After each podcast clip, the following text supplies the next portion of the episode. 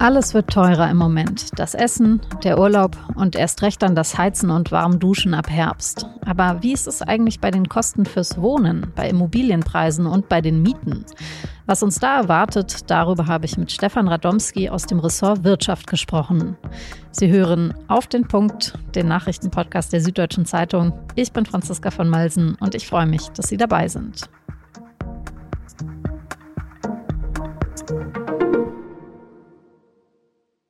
Also, ich glaube, ich muss heute kaum was erklären an der Stelle. Sie merken es ja eh jeden Tag an der Supermarktkasse. Fast alles wird ständig teurer. 7,6 Prozent, das ist die Inflationsrate von Juni. Nur in einem Bereich ist gerade nicht so leicht vorherzusehen, wie sich die Preise wirklich entwickeln werden. Und zwar beim Wohnen. Vor allem bei den Immobilienpreisen. Kurz mal die Basics. Wer sich eine Wohnung oder ein Haus kaufen will, der muss dafür in der Regel bei der Bank einen Kredit aufnehmen. Anfang des Jahres, also vor dem Angriffskrieg auf die Ukraine, lagen die Zinsen für solche Kredite noch bei um die 1% bei zehn Jahren Zinsbindung, mit Glück sogar etwas drunter. Inzwischen liegen sie bei rund 3,5 Prozent, ein enormer Anstieg für so wenige Monate. Die Banken reagieren mit dieser krassen Zinssteigerung schon auf eine Entscheidung, die es eigentlich noch gar nicht gibt, mit der Experten aber schon länger gerechnet haben. Und zwar wird die Europäische Zentralbank zum ersten Mal seit elf Jahren den sogenannten Leitzins erhöhen. So will die EZB versuchen, die Inflation auszubremsen. Wie das genau funktioniert und ob es wirklich was hilft, das machen wir mal in einer anderen Sendung. Für heute ist erstmal wichtig, die Zinsen sind deutlich gestiegen. Es wird also teurer, eine Wohnung oder ein Haus zu finanzieren.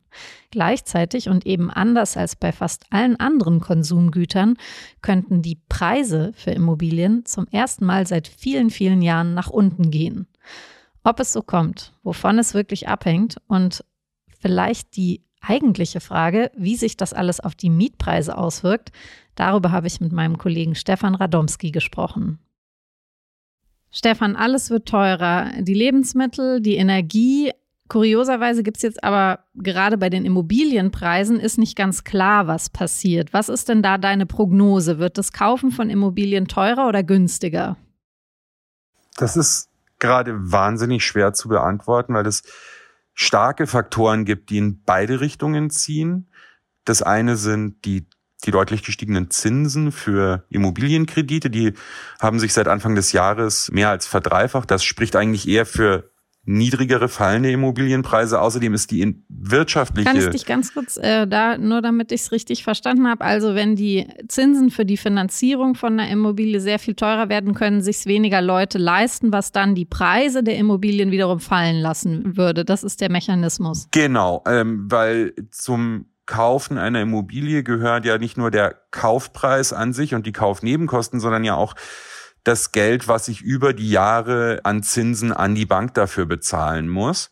Wenn der Kredit teurer wird, dann habe ich weniger verfügbares Geld für, für die Immobilie an sich. Okay, jetzt hast du gerade gesagt, die Zinsen sind aber nicht der einzige Faktor, der die Preise bestimmt. Genau, also es herrscht ja gerade eine enorme wirtschaftliche Unsicherheit, vor allem im Zusammenhang mit dem äh, russischen Angriff auf die Ukraine und der Unsicherheit, wie es mit den russischen Gaslieferungen weitergeht, wenn da wirklich ähm, Deutschland in eine und Europa in eine große Energiekrise laufen sollte, wäre das auch ziemlich sicher mit einer sehr, sehr, sehr tiefen Wirtschaftskrise verbunden, was dazu führen würde, dass einfach auch weniger Menschen mutmaßlich Arbeit hätten und weniger Menschen sich eine neue Immobilie leisten könnten. Das heißt, es würde die Nachfrage sinken, weniger Menschen würden sich überhaupt für den Kauf interessieren und die Verkäufer hätten es schwieriger, ihre Immobilien loszuwerden zu den Preisen, die sie sich vorstellen. Das sind Faktoren, die in die Richtung eher sinkender äh, Preise gerade deuten könnten. Was jetzt mit der steigenden Inflation ja aber auch teurer ähm, wird, ist das Bauen an sich, also wegen der Materialkosten. Und das wiederum könnte bedeuten, dass weniger gebaut wird, obwohl wir ja gerade in den Großstädten eigentlich unbedingt mehr Wohnungen bräuchten. Was für einen Effekt hat das denn dann auf die Immobilienpreise? Das hat momentan gerade einen enormen Effekt. Viele Baumaterialien sind rapide teurer geworden und sind zum Teil auch gar nicht mehr zu bekommen, weil es da Probleme in den Lieferketten gibt. Das macht das Bauen gerade massiv teurer.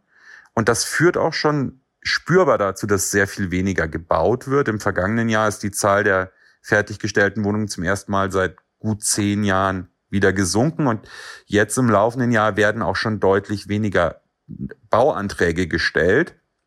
Und das heißt eben auch, dass das Angebot sehr viel langsamer wächst, auch und gerade da, wo eigentlich dringend mehr Wohnraum gebraucht werden würde, nämlich in den Großstädten. Und je nachdem, welcher Effekt jetzt dann da überwiegt, das würde äh, dann am Ende darüber entscheiden, ob die Immobilienpreise jetzt tendenziell eher fallen oder tendenziell eher stabil bleiben. Also kann man vielleicht die Prognose wagen, dass für die Großstädte, in denen eh schon eine extrem angespannte Preissituation auf dem Immobilienmarkt war, also jetzt betrachtet von denjenigen, die kaufen wollen, dass da weiterhin die Preise doch eher stabil bleiben, als jetzt krass einzubrechen. Stand heute, glaube ich, kann man das so sagen, mit der Einschränkung, dass die Situation, die wir heute sehen, vor einem halben Jahr oder einem Dreivierteljahr noch niemand so erwartet hätte. Diese extrem ansteigenden Zinsen für Kredite und auch die die Folgen dieses äh, des Krieges in der Ukraine, das hatte niemand so auf dem Zettel. Also die Lage ist gerade extrem unübersichtlich und sehr sehr unruhig, was das angeht. Dann kommen wir doch jetzt mal noch zu der Gruppe von Menschen, die in Deutschland ja bei weitem überwiegen, nämlich zu den Mietern. Ähm, ich vermute, die krass gestiegenen Baukosten wirken sich da auch auf die, auf die Mieten aus, oder? Das dürfte wahrscheinlich dazu führen, dass die Mieten eher nicht sinken werden, sondern wahrscheinlich weiter steigen werden. Vor allem in und um die größten Städte, wo die Nachfrage groß ist, wird es jetzt sich ganz besonders bemerkbar machen, wenn weniger gebaut wird, weil da sehen wir seit Jahren schon eine Situation, dass eigentlich schon bisher zu wenig gebaut wurde, vor allem zu wenig in einem mittleren Preissegment und auch bei Sozialwohnungen deutlich zu wenig. Da ist das neue Angebot der nach, der wachsenden Nachfrage ohnehin schon nicht hinterhergekommen. Und wenn wir jetzt noch beobachten, dass die Neubauzahlen sinken, dann ähm, dürfte das weiter den Druck auf die Mietmärkte erhöhen. Jetzt sind ja in einigen Mietverträgen sind sogenannte Index-Mietverträge, das heißt, die sind an die Inflation gekoppelt. Ist es eigentlich den Vermieterinnen und Vermietern überlassen, ob die tatsächlich die Miete sofort anheben jetzt mit dieser extremen Inflation oder wovon hängt das dann ab? Ja, die Index-Mietverträge erlauben es, dass einmal im Jahr erhöht wird und zwar um den Wert, den das Statistische Bundesamt für die Inflation ermittelt. Der kann aber, wie wir jetzt gerade alle erleben, sehr, sehr hoch sein. Deswegen setzt gerade eine politische Debatte ein, diesen Wert zu begrenzen und zu sagen, maximal 11 Prozent über drei Jahre sind zulässig, äh, der Rest äh, liegt dann als Risiko beim Vermieter. Und im politischen Berlin scheint da jetzt in so eine Richtung eine Debatte in Gang zu kommen, um Indexmieter eben auch zu schützen. Okay, ich versuche es mal zusammenzufassen. Also beim Wohnen bleibt die Situation alles in allem relativ unübersichtlich noch, aber tendenziell habe ich jetzt verstanden, dass es für die Mieter eigentlich eher auch alles teurer wird und letztlich die einzigen, die sich sozusagen glücklich schätzen können, sind die Leute, die richtig viel Cash schon rumliegen haben und quasi eine Immobilie zu jetzt möglicherweise leicht sinkenden oder sinkenden Preisen kaufen könnten äh, und eben einen hohen Eigenanteil bei der Finanzierung haben und wenig Fremdkapital brauchen. Ja, äh, für Mieter wird es vor allem in den Großstädten schwierig bleiben, mutmaßlich in den kommenden Jahren.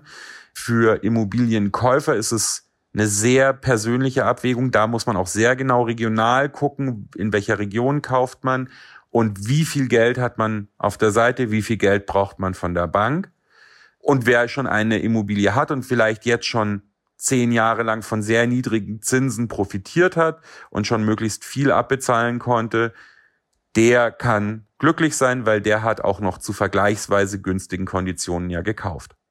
Ja, erinnert mich an den guten alten Spruch, wer hat, dem wird gegeben.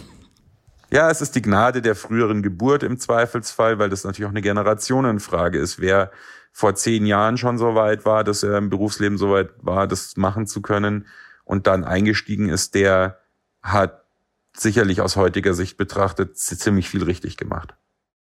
Stefan, dann vielen Dank für diese Erklärung bei diesem komplexen äh, Thema und ja, schöne Grüße ins Büro. Dankeschön. Deutschland plant einen Neuanfang beim Katastrophenschutz. Ein Jahr nach der Flutkatastrophe im Ahrtal kündigt Innenministerin Nancy Faeser eine bessere Koordination, Kommunikation und Kooperation an. Man habe sich in Deutschland zu lange sicher gefühlt, das müsste sich als Reaktion auf die Flutkatastrophe jetzt ändern. Auf der Pressekonferenz hat sie von vier Zielen gesprochen. Immer vorbereitet sein, früh warnen, effizient handeln und den Wiederaufbau gemeinsam schultern. Für diese Aufgaben wurde bereits ein neues Kompetenzzentrum eingerichtet. US-Präsident Joe Biden ist am Nachmittag in Tel Aviv in Israel gelandet. In den nächsten drei Tagen wird er israelische und palästinensische Politiker treffen. Und noch am Flughafen hat er sich für eine Zwei-Staaten-Lösung ausgesprochen. Biden ist zum ersten Mal als Präsident in Israel. Am Freitag reist er dann weiter nach Saudi-Arabien, um dort den Machthaber Mohammed bin Salman zu treffen. Dieser Besuch wird in den USA kontrovers diskutiert. Biden hatte im Wahlkampf nämlich versprochen, bin Salman für den Mord am regierungskritischen Journalisten Jamal Khashoggi zur Verantwortung zu ziehen.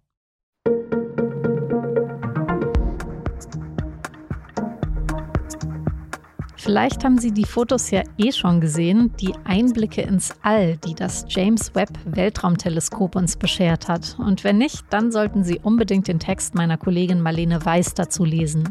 Die erklärt uns, warum mit diesen Bildern ein neues Zeitalter der Astronomie beginnt. Und die super beeindruckenden Fotos, die gibt es dann natürlich auch zu sehen. Ich verlinke Ihnen den Text in den Show Notes. Redaktionsschluss für Auf den Punkt war um 16 Uhr. Produziert hat diese Sendung Benjamin Markthaler. Vielen Dank fürs Zuhören und bis morgen.